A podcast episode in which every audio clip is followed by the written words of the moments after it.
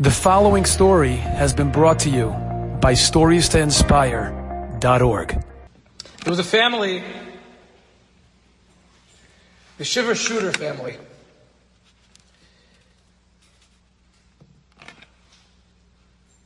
In around 1980, they made Aliyah from Holland. The father gave up a big business and he built a cheder in the city Talmon. The mother, Tzira, would, would commute every day an hour and a quarter to Yerushalayim to work in a special school for the deaf, Shema Kolenu. Very special family. On August 9th, 2001, just hearing that date, some of us maybe, it was a Thursday afternoon, and the parents, with five of their youngest children, went out to dine at the Sbarro Pizzeria in Yerushalayim, Kodesh. Palestinian terrorists strapped with explosives walked in and detonated a bomb, killing 15 and wounding over 100.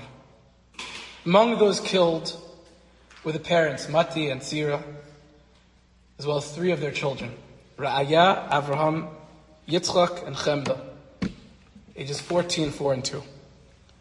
The other two children that were with them, the three other children that weren't there, Leila and Chayala, Leila 10 and Chayala 8, were burned very badly and rushed to Bikur Cholim Hospital. Rabbi Lau, Rabbi Yisrael Meir Lau, at the time was the chief rabbi of Israel. His son is now the chief rabbi. He related that that evening he received a phone call from Sira's sister with the heart-wrenching news, asking him to officiate the next morning at the Levaya of the parents and the three children. The request was made of Lau not in his capacity as chief rabbi, but because of his personal relationship with the family going back many years. Lau had in fact acted as Mesader Kiddushin at the parents' wedding 25 years earlier. At the Levaya the following morning, as Lau was about to speak, an ambulance pulled up, and 10-year-old Layla, seriously burned and covered with bandages, was brought out on a stretcher, accompanied by doctors and nurses. Layla had insisted on being present at the Levaya of her parents and three siblings.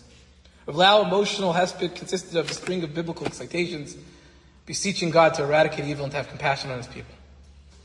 The following Monday, Rav Lau visited the family's home where the three older siblings were sitting Shiva. Again, an ambulance arrived carrying 10-year-old Layla, who wished to join her brothers for the duration of the Shiva.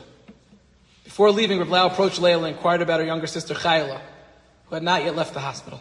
Layla tearfully told Rav that she had seen Chayla two hours earlier to let her know she was going to the Shiva house, how they had both cried, that she was hopeful Chayla would recover. Then she added, it's good that you asked about Chayla, because when I told her that I was coming here, she said, I'm sure Rav will be there. And since he was very close to Abba and Ima, please tell him when you see him that just as, a mitzvah, just as there is a mitzvah of Nichum Aveilim, consoling the, the mourners, there's a mitzvah of Bikur Cholim, visiting the sick. I hope that he will visit me too.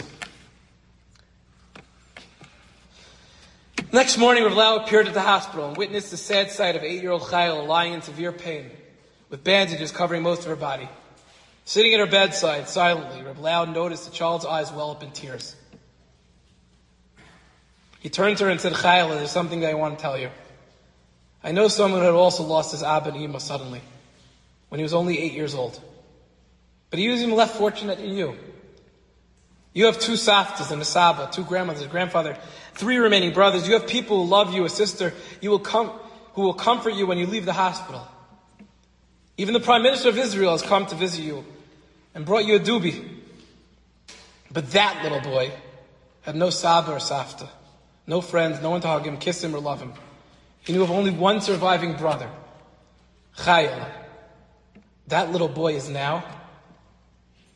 But before Reb Lau could complete a sentence, little Chayil, with the slightest of smiles, interjected. Cain, ani yadat, zata.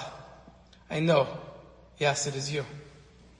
Rav concluded his remarks. You see, Chayla, it's all up to you. Kadosh Baruch Hu helps those who help themselves. He shall bless you in all that you do. If you wish to live and be healthy, He will help you recover and be healthy.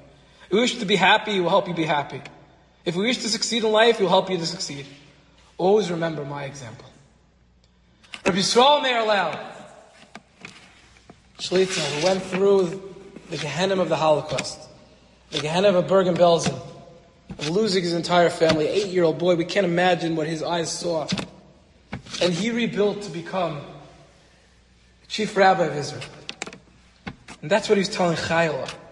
He was telling Chayla how he did it. He was telling Chayla how he, in his Avelus, found Nechama. And how she can as well.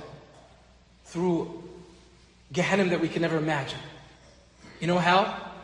Know that Hashem is by your side. Know that Hashem loves you. Know that Hashem is within you. We don't have all the answers. We don't always understand. But you have a neshama. You have a chelek Eloka mima'al in you. And he's going to be by your side.